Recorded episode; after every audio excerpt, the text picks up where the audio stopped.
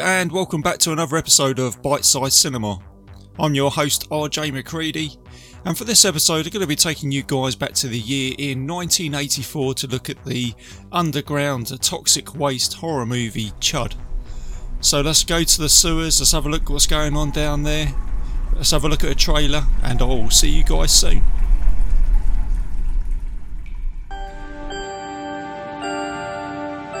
Beneath the city of New York are living catacombs, an endless maze of subterranean tunnels, unfit for anything human. Unauthorized for anything experimental. Hold it! There's something moving up ahead in the tunnel! And unlikely to bring anyone down there. So. Ah! Ah! They're coming up. Chud.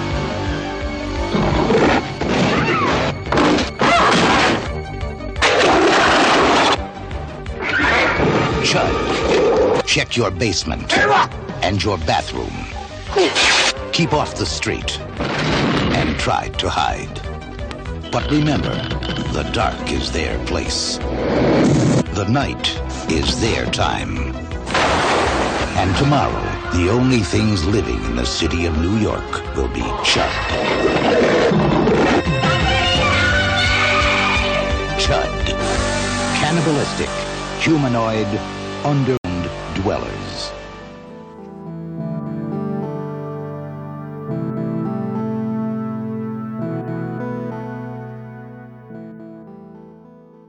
And welcome back, guys. So, the synopsis for this film is a bizarre series of sudden disappearances on the streets of New York seems to point towards something unsavoury living in the sewers. It's an R rated movie, it's got a 88 minute runtime and it's classed as a horror sci fi. And the film is starring John Heard as George Cooper, Daniel Stern as AJ Reverend, and you may recognise these two actors from their work on the Home Alone movie. They both star in that. Christopher Curry as Captain Bosch. what a name that is. You know you're watching an 80s movie when there's a character called Captain Bosch. Kim Greist as Lauren Daniels, and you may recognise her from the movie, or Terry Gilliam's movie, Brazil, Nightmare movie that is. Uh, she plays the love interest in that film. And John Goodman makes a kind of blink and you miss cameo role in this movie, and I think this is one of his first films. This might be his debut appearance in a film. So there you go, guys. That's uh, some of the cast, just to name just a few. It was directed by Douglas Cheek, and this is his first major studio movie. He hadn't made anything else before this. And it's written by Shepard Abbott, and the two actors in this movie, Christopher Curry and Daniel Stern, who have um, untitled credits for the helping of writing the story and the screenplay. So let's have a look at the production of this film because you know me, guys. If you've been listening to my show, you know know how much I love to dig a little bit deep and find out how these films actually got made and how they managed to get to that green light through Hollywood and stuff like that. And as I've found, as I've found doing this show and doing all the research and stuff like that, how difficult it is to actually make a film. It, you can't just go into the studio and say, I want to make this movie, and then studio say, yep, okay, there's a load of money, go and make it. There really is a lot of work that is done. And this movie is one of those examples.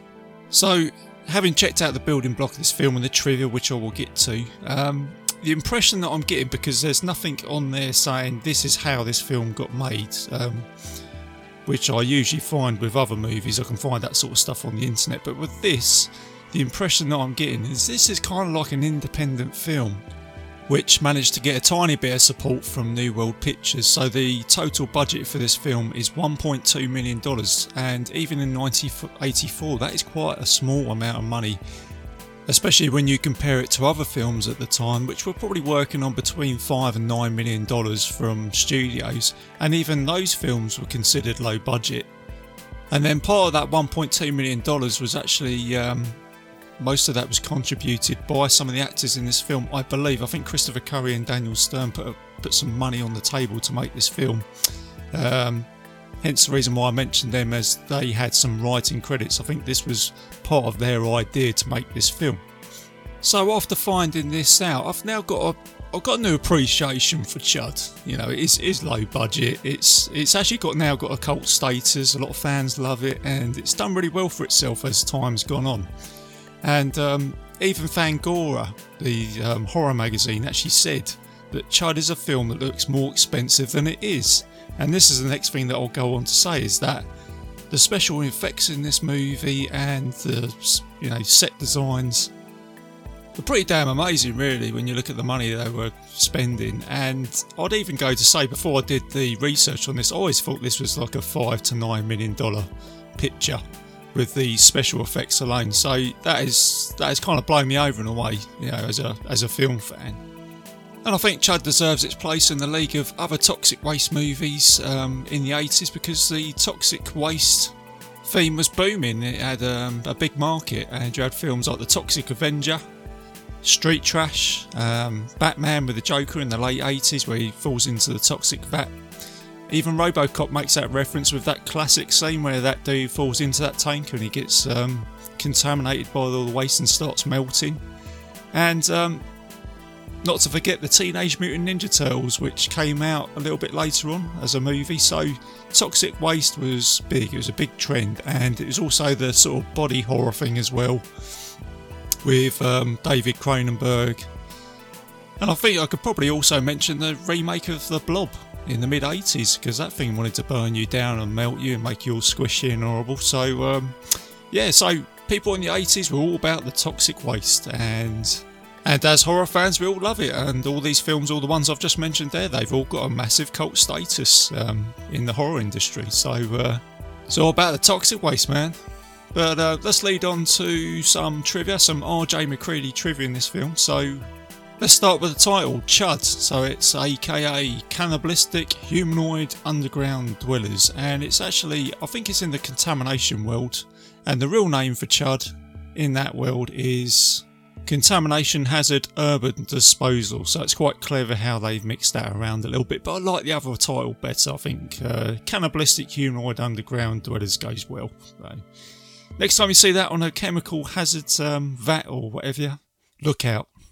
Rob Zombie wants to remake Chud. There you go, I've said it there. So we'll see what happens. Um, if we ever get to it, if we ever green light this movie, we will see. But what I will say is, I actually think this deserves a remake. I wouldn't mind seeing another version of this film because I really like the concept. I love the concept of things underground, like monsters and stuff like that. So, um, even if it's not Rob Zombie that directs it, if someone else picks it up, we'll have to wait and see. So, hopefully, that might be something we might see in the future in the pipeline.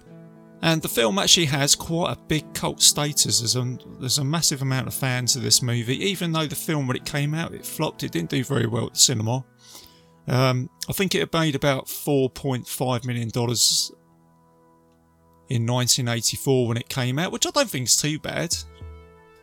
Especially when you look at the other films that came out in 1984, and this is what uh, Chud was competing against Nightmare on Elm Street, Terminator, Gremlins.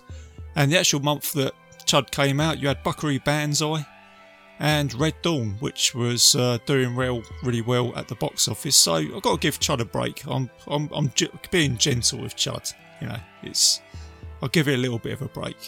And on top of it being like a cult status movie, which all the fans love now, um, it's also got a movie score which is credited in the Rolling Stone magazine and it made it up to number 35 in the charts of one of the best horror scores in the movie horror industry. And Chud, let's not forget about this one, it actually got a sequel, uh, Bud the Chud. Uh, but when you watch the film, it's got absolutely nothing to do with the first movie.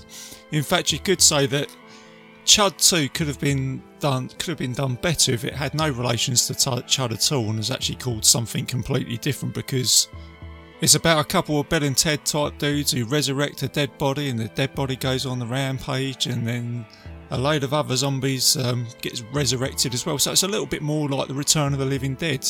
So it could have, it probably would have done better if it was called something completely different. But there you go it was almost like they just wanted to put Chud on there just to link it up with this one, and it was just done for pure marketing values in the title. So there you go. But yeah, go check it out. It's a fun movie regardless, and it's got a it's got a funny song in it. Bud the Chud.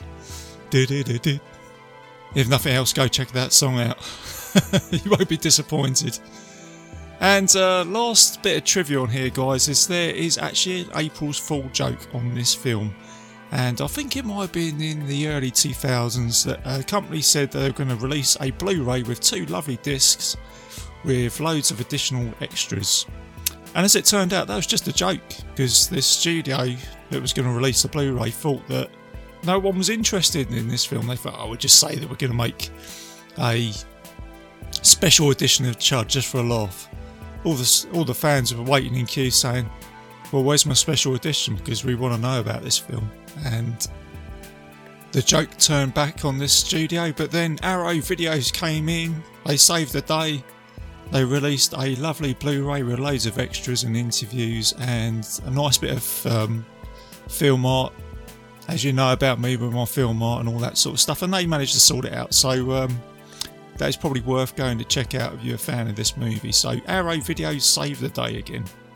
So as a roundup, guys, as a sort of building block of this film, the impression that I get, my final verdict of Chud is that it's actually an independent horror movie made on a budget, but is when you watch it, I actually think that it's as that um, article in that horror magazine said, was it Fangoria said, it actually looks a little bit more expensive than it is. You can see it looks like a budget film, but I'd certainly say it's a little bit more than 1.2 million dollars. So, absolute all credit to the um, filmmakers and everybody that was involved in this film. I mean, they made a cracking little horror movie, I think. And before I go into the movie review, guys, I will tell you how I watched Chud. And I didn't watch Chud until the 2000s. I managed to get myself self a copy of this. I think it was a hard copy to find, as I've mentioned before in the in my episodes, how difficult it was in the 90s to try and find these films because they weren't released. They were on VHS and you had to go to like a second-hand store to try and find them. But there was a friend of mine at school that told me about this film back in 19, I want to say about 1989. In the playground, my friend said, I've just watched this film about monsters that live in the sewers, and he gave me a synopsis of it and he went through it all. And by the time he told me all that, by the end of it, I had already seen this film in my head, and the film in this film in my head is more terrifying. And back in that time, me and my friend used to go to the VHS store. And he said, "Look, there's Chud. We rent it out." And I was kind of like, "I'm not sure about it, you know, because already, you know, what you told me, you've terrified me." So uh, I suffered some sort of unique cinema trauma without even watching the film. So it's just that is the power of imagination, isn't it? So there you go, guys. That's that's that's how I came across Chud without even watching it. But here I am now doing a review on it. And talking about reviews, let's do a bite-sized review of Chud. So the film opens with a woman walking down a dark alleyway in the uh, darkened city of New York, and she's walking her dog, and she goes over a manhole cover and then you see a creature's hand come out and attack her and it pulls her down to the sewer along with the dog. And that actress in real life is actually Daniel Stern's real life uh, wife, and they've been married for many years up until today. You are then introduced to one of the movie's lead protagonists, George Cooper, who is a fashion photographer and he lives with his girlfriend. And he is um, currently working on a project about the people who live in the underground of New York, um, the homeless people. And it, as it turns out, these homeless people are starting to go missing, which then leads to Captain Bosch, who is a police officer and is the lead investigator to find out why these people are going missing. And he has started an interest in this and he's taken the case on because that woman who got dragged down the um, tunnel at the beginning is actually his wife. And his first lead in this investigation is to go and interview AJ the Reverend Shepherd, who is played by Daniel Stern, and he runs a homeless shelter soup kitchen. And AJ believes that there is a government conspiracy through the Nuclear Regulatory Commission, and he believes that they are covering up some sort of nuclear waste project, and he believes that there are monsters living in the sewers, and that is the reason why the homeless people are starting to go missing.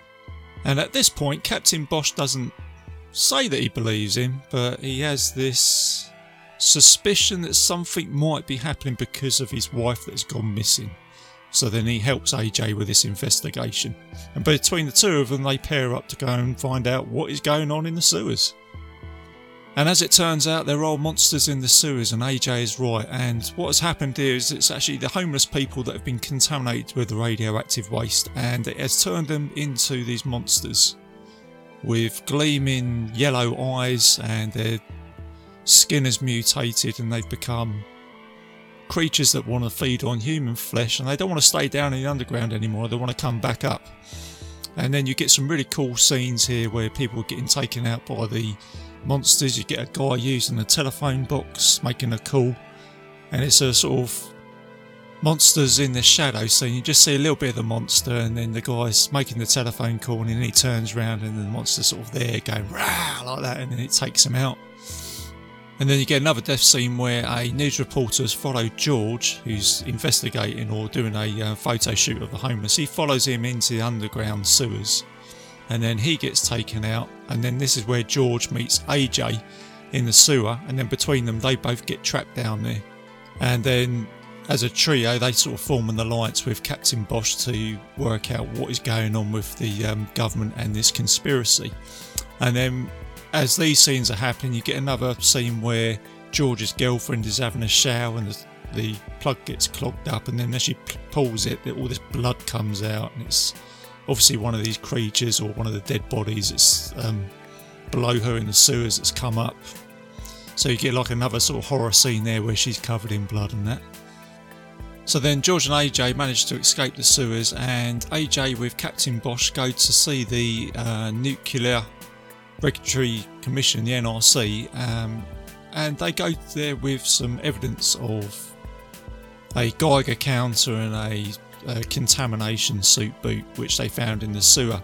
And initially, the NRC are disruptive and they deny it all. And AJ just walks out of the conference room in a rage, saying, "No, you don't believe me. You're going to die. This this is all going to go wrong." But then one of the um, heads of the NRC then speaks to Captain Bosch, and he just he says to him, "Yeah, that is true. This is happening. Um, these are creatures called Chud." And they call them cannibalistic underground dwellers, and they've captured one of them. And what they do is, in response to this, they send a team of Marines, I guess you could say, in hazmat suits and gas masks, and they're um, armed up with flamethrowers. It's quite a good scene, actually. It's a little bit like um, Aliens, I guess you could say, in the tunnels. And you've just got like a POV shot of a creature attacking them, and then the flamethrowers, and then they get killed. The Marines. So then the NRC come up with a plan to fill the tunnels up with gas and then blow them up. And Captain Bosch disagrees with this NRC um, decision because he says if you fill those tunnels up with gas, you're going to um, affect the whole population of New York, and this may cause some lives. And then the NRC are now thinking, well, if it is a gas explosion, people are just going to think that it's just gas that's accumulated in the sewers and it's just a, a natural accident. So Bosch at this time is now trying to stop their plans. But then, whilst all this is happening, AJ and George have gone back down to the sewers to um, make a further investigation, and then they find more evidence to convict the NRC by finding loads of uh, contamination waste um, containers, which has um, caused the homeless people to mutate into the chuds, and now this connects the, um, the whole conspiracy of the NRC, which they are then trying to cover up. So as they're going through the tunnels, they end they then find all the Marines' equipment and the flamethrowers, so they use them to fend off the Chuds. And then they find a, a two way radio where they manage to get into contact with Captain Bosch to say, Look, we're down in the tunnel, we need to get out because we're trapped down here. But then Bosch tells them that the sewers are now being filled up with gas and you've got to get out of there. So you get seen here where Bosch tries to save George and AJ by lifting up a manhole cover, and then he gets um, approached by the NRC agent who tries to stop him because the manhole cover has been um, fixed by the wheel of a truck. Bosch then pulls out a gun on the agent and he says to him, I'm going to stop you. I know all your plans. The two guys have told me all about it. We got evidence to bust you. There's a whole conspiracy that you've been covering up with toxic waste, which has caused the mutation of the Chuds. The agent then pulls out a gun, and then you get a fight between him and Bosch, and then Bosch overtake, overpowers him, and then he takes the keys to the truck, moves the truck from the manhole cover, enabling uh, AJ and George to get out, but then he gets sh- shot by the agent, and then the agent then takes the uh, truck and then he um, drives it towards our three heroes, but then AJ takes Bosch's gun, he takes a shot at the truck, and then the truck veers off. It goes over the manhole cover and ignites, and then you just get this like huge explosion where all the sewers burn out as well. I'd imagine that's probably taken out all the chud, so that threat's been taken off. And then you've got AJ and George with this evidence to be able to then convict the um, NRC of the conspiracy and bust them. And even though Bosch has been shot, he's still alive. So um, you get a scene here where all three of our heroes are safe. And that's it, guys. That is the end of the movie. That is Chud. That is a bite sized review of Chud.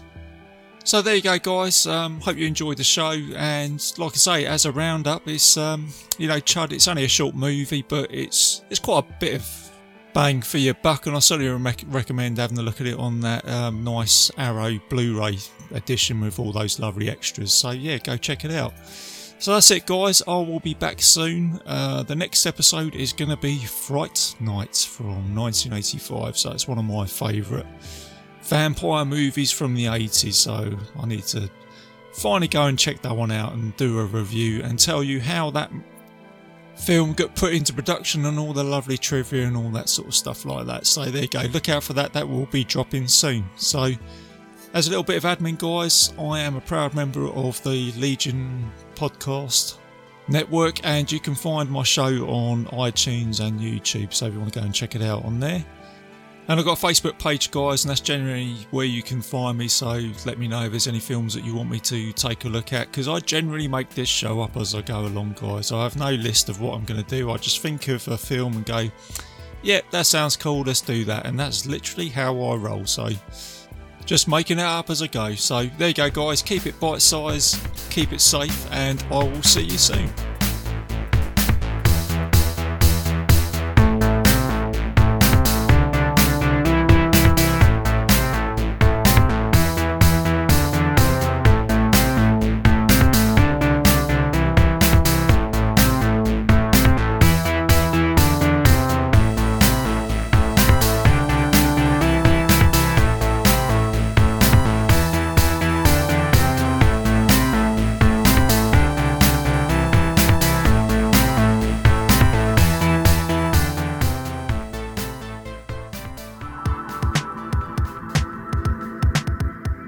Enjoyed this show, then make sure you check out the other great shows on the Legion Podcast Network, like Cinema Psyops, Cinema Beef, Devour the Podcast, Duncan and Bo Come Correct, Exploding Heads Horror Movie Podcast, Friday the 13th, Get Slayed, The Helming Power Hour, Hello, This is the Doom Show, Hero Hero Ghost Show, Kill the Cast, Underwater Kaiju from Outer Space, Jerry Hates Action, Legion After Dark, Mental Health, Obsessive Cinema, Discourse, Pick Six Movies, the podcast by The Cemetery, the podcast on Haunted Hill, the Psychosemantic podcast, Rick Radio, House of Wax, Dude Looks Like the 80s, Rabbit and Red Radio, the Shadecast, Short Bus Cinema, Two Drink Minimum Commentaries, the VD Clinic, Who Will Survive Horror Podcast, and Witch versus the Doomsday Clock. With such a wide spread of shows, there is guaranteed to be a niche for you to fall in love with horror, politics, movies, books, sex, music, commentaries, health, video games, kaiju, action, news, comedy, and opinions that would most likely get you killed in some parts of the world. We are proud to bring you some of the best podcasting in the world. Check us out at www.legionpodcast.com, iTunes, Spotify, Stitcher, YouTube, and any other dark corner of the internet where podcasts can be found.